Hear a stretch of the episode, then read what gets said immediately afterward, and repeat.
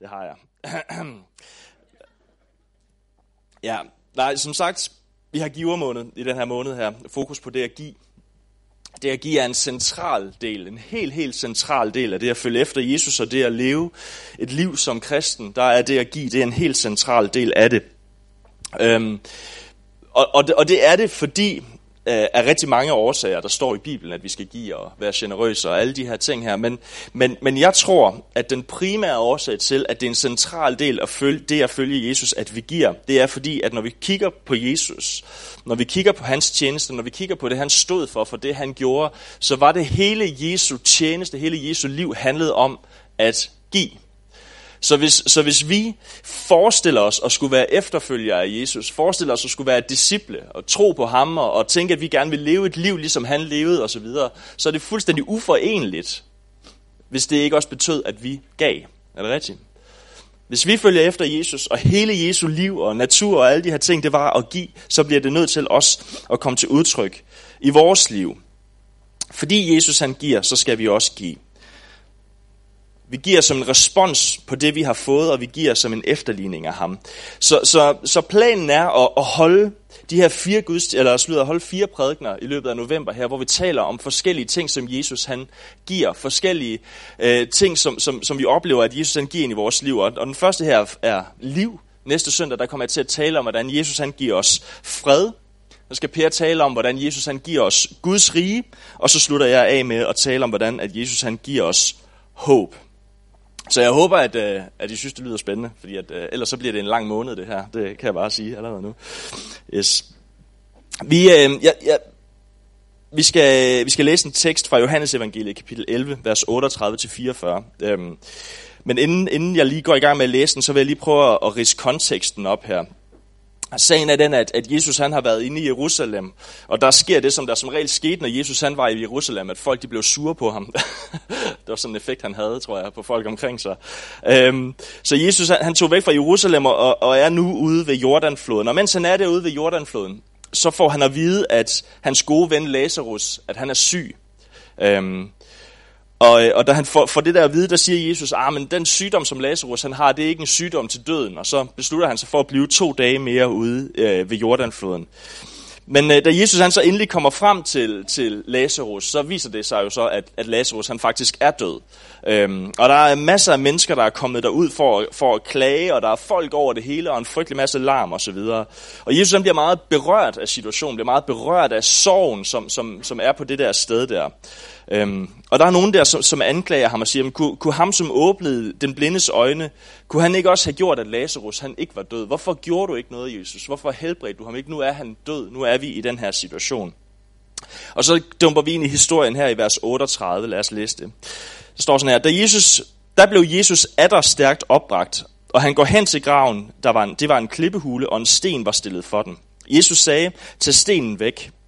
Martha, den døde søster, sagde til ham, Herre, han stinker allerede. Han ligger der jo på fjerde dag.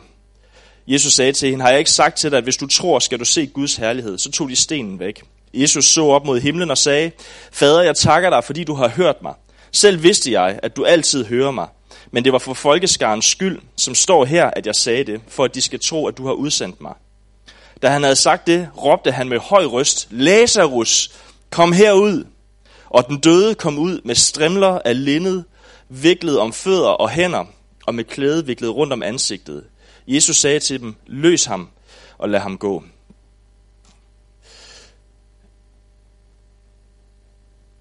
Det var jo øh, Halloween i går jeg tænker, der er ikke noget mere Halloween-agtigt, end det der billede af en mand, der kommer gående ud af en grav med, altså, det er totalt sådan noget zombie-agtigt noget. Nå, anyways.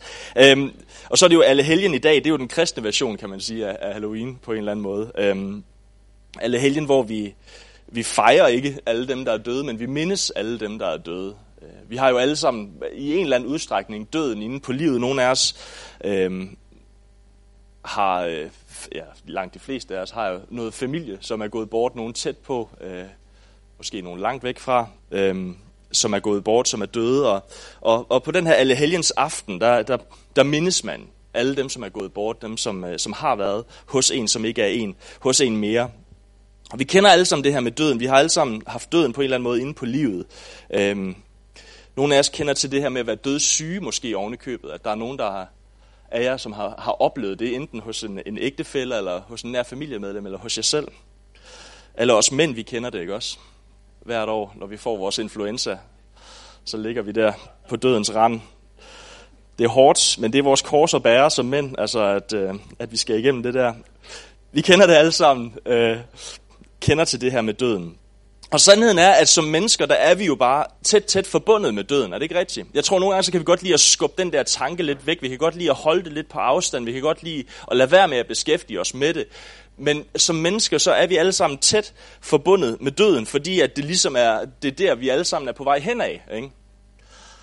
Det er der, det, altså det slutter jo for os alle sammen på et eller andet tidspunkt. Det, det er kun et spørgsmål om tid. Så, så, så, så døden er altså rent fysisk er noget, som vi har, kan man sige, mere eller mindre tæt inde på livet. Men også, også sådan helt generelt oplever vi, at døden er præsent, er, er nærværende i vores liv. Når vi læser i Bibelen om, hvordan Gud han skabte jorden, så står der, at han skabte den perfekt, og hver eneste gang han havde skabt noget, så var han glad for det, og, og alting var i den der perfekte balance, og alting var præcis, som det skulle være. Øhm, og, og det kan vi alle sammen genkende. Vi kan, vi kan alle sammen genkende, at naturen er smuk i den her tid. Ikke? Når man kører igennem skovene der, og alle de der fantastiske farver, når vores børn kommer løbende hen til os og giver en krammer, eller når vi får lov til at, dele og drikke en kop kaffe med, med efterårssolen, der står sin i ansigtet. Livet er smukt, ikke? Livet er fantastisk. Og det er en kæmpe stor gave, vi har fået, at, at, at Gud han har skabt alt det her. Det er smukt at leve.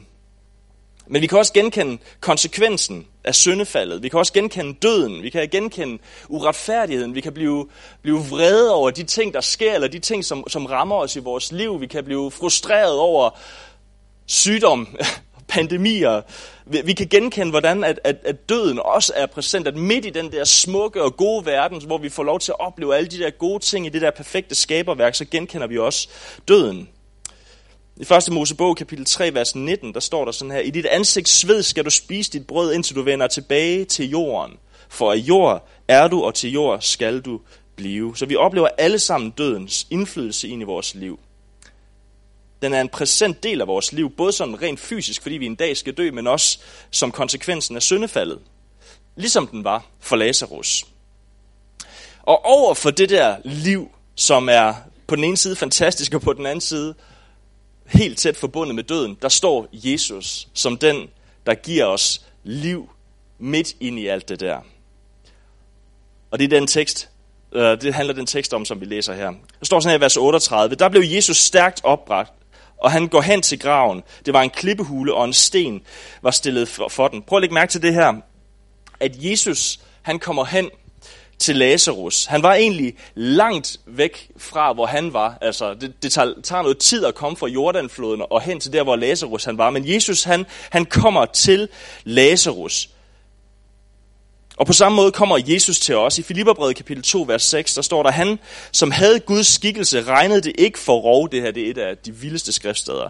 Han regnede det ikke for rov at være lige med Gud, men gav afkald på det, tog en tjeners skikkelse på og blev mennesker lige Vejen fra Jordan til Lazarus var lang, ligesom at vejen fra himlen til jorden var lang. Ikke? Altså vejen, vejen fra at være, være Gud lige og du ved, være der i, i himmeriget sammen med, med ham i, du ved, og så hertil at, at skulle være et fysisk menneske med alle de begrænsninger, som det indebærer. Den vej der, den er altså ret lang, skulle jeg mene. Altså, men han regnede det ikke for rov, står der. Og hvad er det, der bringer Jesus til os? Gør at motivere ham til at, at ville træde det der lange vej og, og blive menneske. Hvad er det, der, der motiverer ham? Hvad er det, der bringer Jesus? Det er omsorg. Vi læser, at han blev stærkt opbragt. Han kommer til os stærkt opbragt. Han kommer ikke til os skadefro, og kommer ikke og siger, ah, men det er også jeres egen skyld, og det er også konsekvensen af syndefaldet, og det må I bare deal med, det er jeres problem. Nej, det er ikke sådan, Jesus han møder os. Han møder os med omsorg. Han har omsorg for os i den situation, vi står i, der hvor vi, for, øh, hvor vi lever med den her præsente død, med den her nærværende død ind i vores liv. Vi læser vers 39. Jesus sagde, tag stenen væk. Martha, den døde søster, sagde til ham, herre, han stinker allerede. Det siger min kone også om mig. Han ligger der jo på fjerde dag, det siger hun ikke så tit. Men Jesus sagde til hende, har jeg ikke sagt til dig, at hvis du tror, skal du se Guds herlighed? Mikas og Asger? Er der nogen af jer, der ser, kender du typen? Ja. Er der nogensinde nogen af jer, der har tænkt, så pænt kan der ikke se ud normalt? Og har I tænkt det? Det er, når de åbner køleskabet, ikke også? Og det står bare snorlige, og der er bare ene økovare, og du ved, bordpladen, den er bare fuldstændig shined. Altså sådan ser der i hvert fald ikke ud hjemme hos os. Spoiler. Det gør der virkelig ikke. Det er næsten for perfekt, ikke? Altså, jeg tror, øh, i de der programmer, der vil man virkelig gerne vise, hvem man gerne vil være, tror jeg. Øh, ej, der er ikke mange, der bliver så pæne, nej. Det, øh, det er der ikke. Jeg tror alle sammen, vi har nogle ting, vi helst ikke vil konfronteres med. Noget, som er død i vores liv. Noget, der stinker. Noget, der ikke tåler dagens, dagens lys, og noget, som vi egentlig helst ikke vil vise andre. Det, det, det bærer vi alle sammen rundt på, den der død i vores liv. Det der, der lugter. Og det kan være utrolig skræmmende at blot sig selv, tror jeg. Altså, jeg, jeg tror et eller andet sted, det må være super angstprovokerende at skulle have et helt filmhold, og Mads Steffensen og Flemming Møldrup og, og hende der, altså til at være rundt i ens hjem. Jeg, jeg, jeg, du ved, jeg forestiller mig, at man sidder inde i rummet der og følger med på skærmen, og så, nej, jeg glemte at fjerne den der. Ah, nej, den skulle ikke have ligget der, eller, ah, så ligger de der underdrenge på gulvet, ikke også? De skulle bare, nej. Dybest set så tror jeg, at vi har en, en frygt for at blive bedømt, og vi har en frygt for at blive dømt. Vi kan godt, altså jeg, jeg tror, vi vil rigtig gerne vise folk, at vi er gode nok, så alle de der ting, alt det der døde ind i vores liv, Mikas og Asker,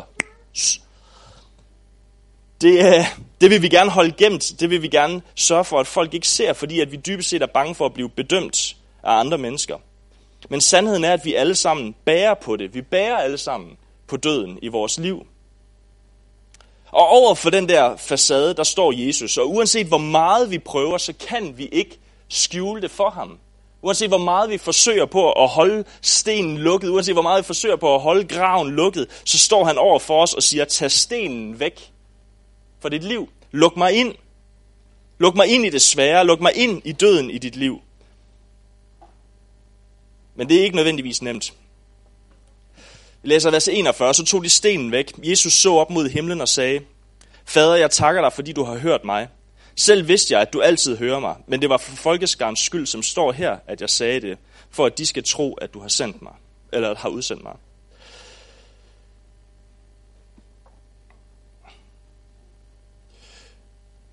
Lazarus, han var på vej til at gennemgå en, en enorm forandring. Ikke?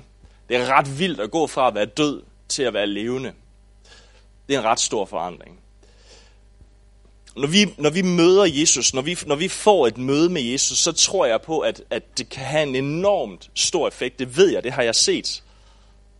Det ved jeg også, at mange af jer, der sidder her, det har I oplevet, at det der møde med Jesus, det er livsforvandlende. Det forvandler alting. Og det var det, Lazarus han, han stod over for at skulle møde. Det var en, en enorm forandring. Men alt forandring, øh, hvis, hvis, Jesus, han, hvis, hvis det at møde Jesus, hvis det skal, have en, hvis det skal forandre os, hvis det skal, hvis det skal forvandle os indenfor, hvilket det har kraften til, hvilket han har kraften til, fordi han er liv og lys og alle de her ting. Men al forandring er forbundet med et eller andet niveau af afsløring. Al forandring er forbundet med afsløring. Hvis, hvis man er syg, og man gerne vil opleve den forandring og blive rask, så kræver det, at man går til lægen, ikke? Man skal ned til lægen og skal afsløre sin sygdom. Man kan, man, det dur ikke bare at gå rundt med den derhjemme. Men over 40. Rent statistisk, så er I de dårligste til at gå til lægen, bare så I ved det. I bliver nødt til at afsløre jer selv. Nej. Hvis man er syg i sindet, og går til psykolog, så man kan kun få det bedre, hvis man rent faktisk snakker med psykologen. Ikke? Det kræver, at man afslører sig selv, at man, at, man, at, man, at man ligesom viser, hvad det er, der faktisk er inde i en. Man skal afsløre sin dårligdom, man skal tage masken af, man skal lade facaden falde, ellers så kan der ikke ske nogen reel forandring. Og det er det samme med mødet med Jesus. Vi kan ikke møde Jesus med alle vores facader op. Vi kan ikke møde Jesus med stenen for graven, fordi at, at, at vi har brug for at rulle den der sten væk og lade Jesus komme i kontakt med det, der er dødt i vores liv, før forandringen den kan ske. Så al forandring er forbundet med afsløring. Al afsløring er så forbundet med tro vi afslører ikke os selv, vel? Vi afslører ikke vores sygdom. Vi afslører ikke de ting, som vi kæmper med, døden i vores liv, hvis ikke vi også har en tro på, at det kan blive forandret, vel? Det vil være mærkeligt, tænker jeg.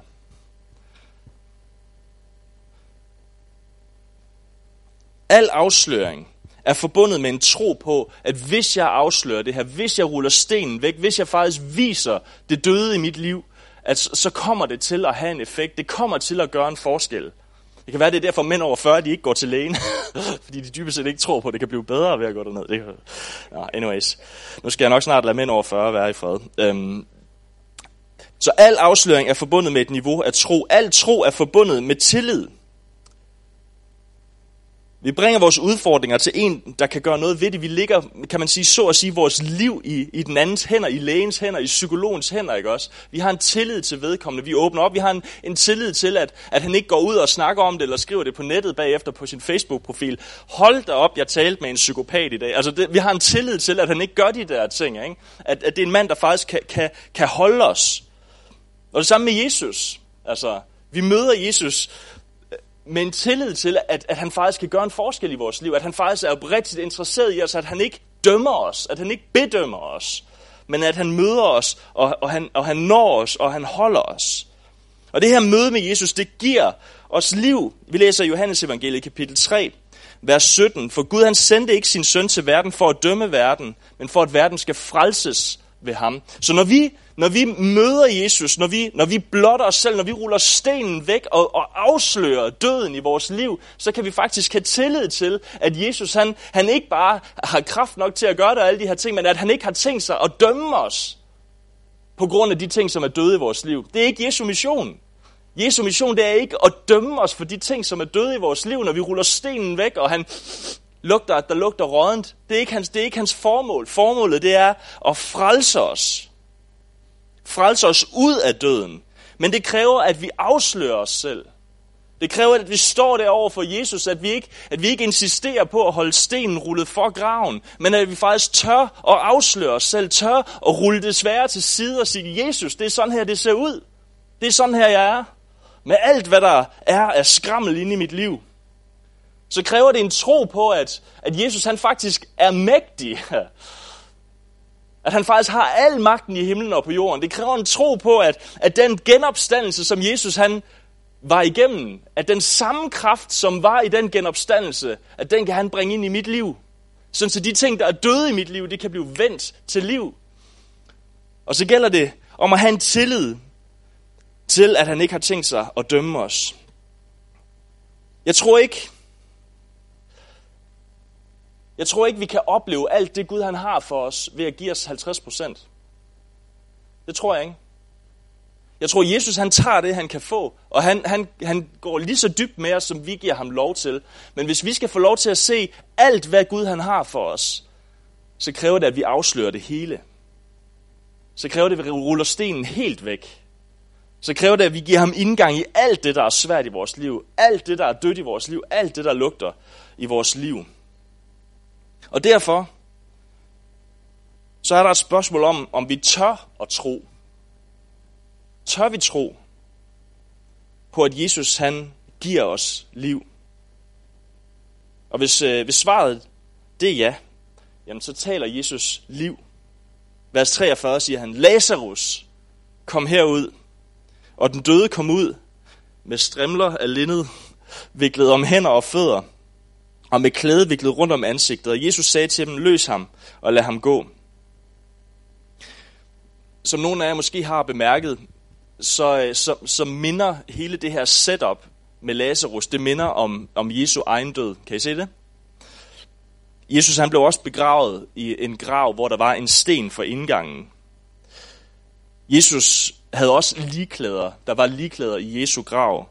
Så der er en, en sammenligning imellem de her to, men der er også en, en ret radikal og meget, meget vigtig forskel på Jesu begravelses- og genopstandelsesscenarie og så Lazarus' I her i historien med Lazarus, der skal der nogen til for at hjælpe Lazarus. Ikke? I vers 39, der siger Jesus, tag stenen væk.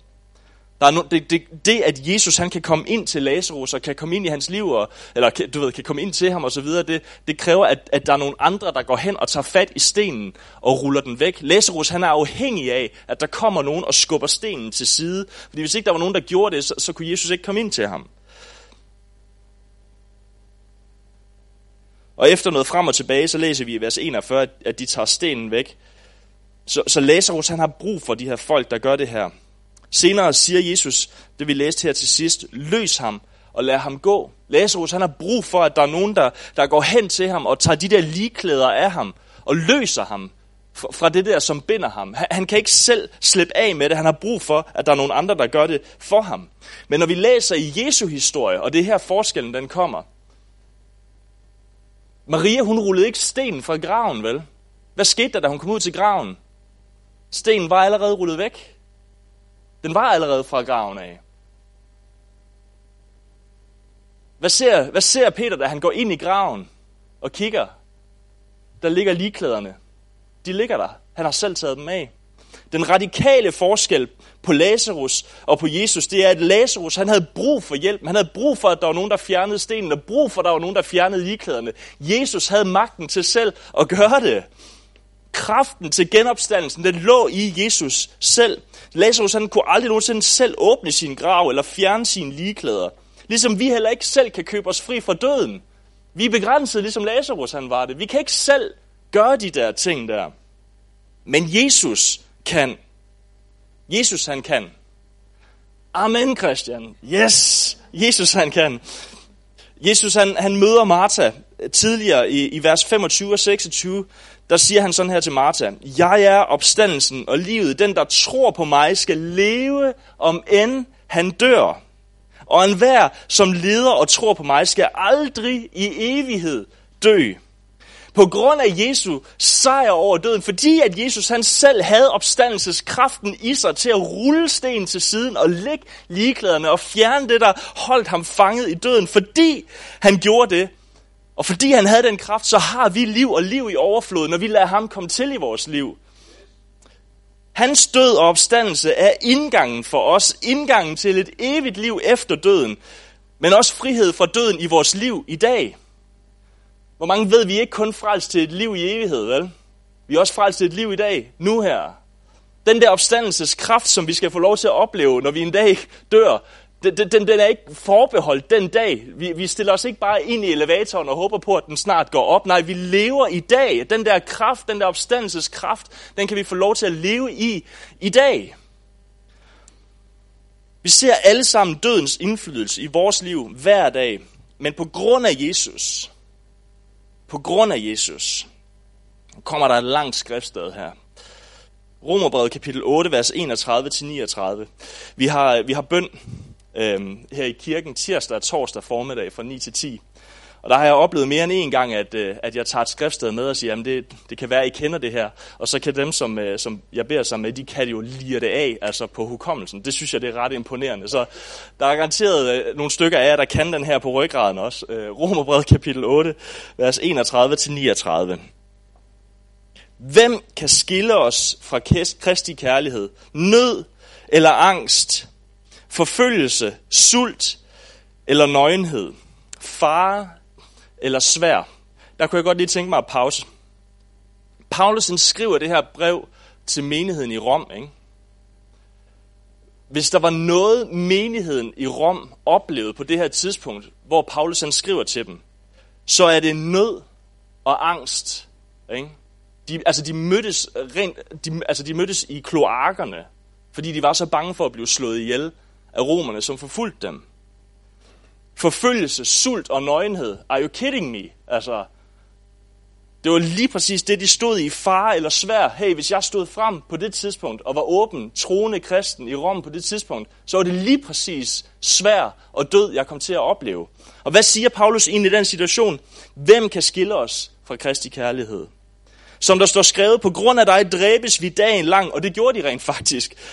Vi regnes for slagte for, men i alt dette mere end sejrer vi ved ham, som har elsket os. For jeg er vidst på, at hverken død, eller liv, eller engle, eller magter, eller noget nuværende, eller noget kommende, eller kræfter, eller noget i det høje, eller i det dybe, eller nogen anden skabning kan skille os fra Guds kærlighed i Kristus, Jesus, vor Herre. Så hvis Paulus han kan skrive det til nogen, som rent faktisk oplevede, rent praktisk og blev slået ihjel for deres tro, hvis, hvis han kunne skrive det til dem, hvor meget mere gælder det så ikke også i dag? Hvis, hvis, hvis, hvis, hvis, hvis Paulus han kan skrive, at Jesus han er liv ind i den situation der, hvor meget mere er Jesus så ikke liv ind i vores situation? Hallo?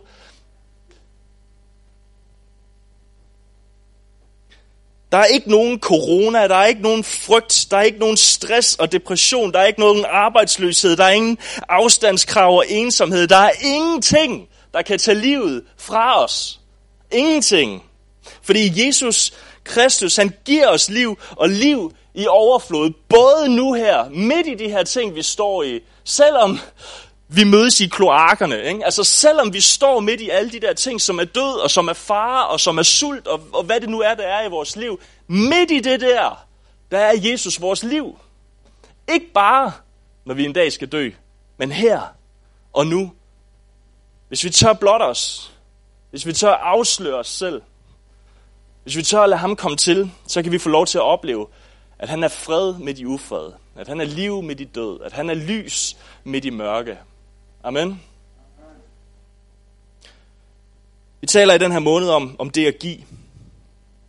Og som efterfølger, der er vi kaldet til at følge Jesus og ligne ham mere og mere. Og det er umuligt at følge Jesus, hvis det ikke også har en indflydelse i, hvordan vi giver. Fordi det var så central en del af Jesu liv. Jesus han giver os liv. Og en naturlig respons på det, det er at give tilbage. Fordi vi har fået, så oplever vi at kunne give til andre. Og nu har vi talt om at give økonomisk her. Bjørn gav et fremragende oplæg om, hvordan vi giver rent økonomisk. Men der er jo også andre måder at give på. Ikke? Både til kirken og også til dem, som er omkring os. Og jeg kunne bare godt tænke mig,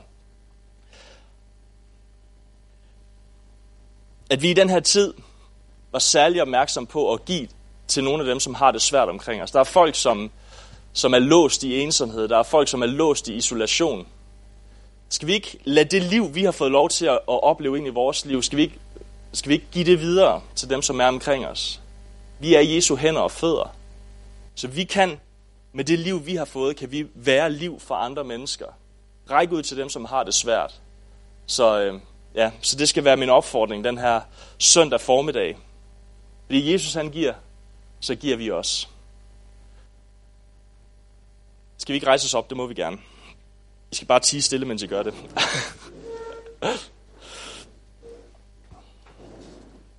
Så lad os lukke vores øjne. Så kunne jeg godt tænke mig, hvis, hvis der er nogen her i dag, som bare har det sådan... Jeg oplever bare, at jeg er Lazarus. Jeg har bare sådan en fornemmelse af, at hvis, at hvis, hvis jeg faktisk afslørede mig selv, hvis jeg faktisk gav, gav Jesus lov til at komme ind, at så, så vil han blive overrasket over, hvor meget det stinker inde i mit liv.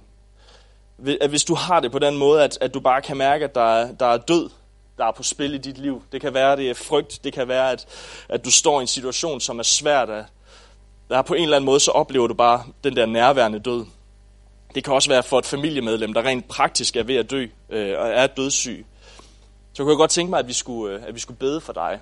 Øh, om at den Gud, den Jesus, som opstod fra graven, at han må komme med sin opstandelseskraft, med sin livgivende kraft ind i dit liv og ind i din situation, der hvor du er. Så hvis det er dig, der oplever, at døden er nær i dit liv på den ene eller den anden måde, så vil jeg bare gerne invitere dig, mens vi står her med lukkede øjne, til at, at løfte din hånd i vejret, og så vil vi bede sammen, og så vil vi tro på, at Jesus, som lever, at han vil komme nær med liv ind i din situation. Så hvis det er dig, så bare løft din hånd der hvor du er, hvis du står i en situation, hvor du oplever, at døden på en eller anden måde, uanset hvordan det måtte se ud, er nær i dit liv, så, så vil vi bede om liv ind i den situation.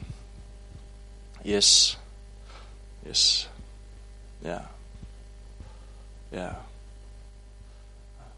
Yes. Værsgo at tage hænderne ned igen. Så, øh, så lad os alle sammen bare lægge hænderne på hjertet, og så, så beder jeg den her bøn. Jesus, jeg takker dig for, at, at du er liv. At du er liv. At du er liv. Jeg takker dig for, at på trods af, Herre, den død, som vi ser her spille sig ud i verden omkring os, lige så smuk og fantastisk den er her, Far, der hvor, hvor vi ser smerte, der hvor vi ser sorg, der hvor vi ser sygdom her, der hvor vi ser alle de her ting trænge sig på, der hvor vi ser døden have indflydelse her, der beder jeg dig bare om, at du lige nu må komme med din opstandelseskraft ind i enhver situation. Herre, du kender præcist, her de her hænder, der var løftet, de situationer, her de hjerter, og hvordan døden ser ud fra i deres liv. Og lige nu, så beder jeg dig bare om, at den opstandelseskraft, som er i dig, at de må få lov til at opleve, at det liv her, det vælger op i dem her. Lige nu, i Jesu navn. Må dit liv vælge op i os lige nu, i Jesu navn. I Jesu navn. Og i tro, så siger vi bare, som Jesus han sagde, Lazarus, kom ud af graven. Kom ud af det, som er svært. Kom ud af det, som er hårdt. Slip, slip døden fri, var jeg ved at sige. Gå ud af det. I Jesu Kristi navn. Proklamerer vi bare liv ind i enhver situation, ind i et hvert hjerte, som er såret, ind i enhver situation, som er tung at bære, der proklamerer vi bare liv lige nu i Jesu Kristi navn, her. Tak fordi du længes efter at fylde vores hjerter, så vi står her, far, med hånden på hjertet her, så kan vi invitere dig til at komme og tage din retmæssige plads som herre ind i vores liv. Vi kan invitere dig til at komme her og, og afsløre os her og, og fylde os op med dit liv, som er for dig her.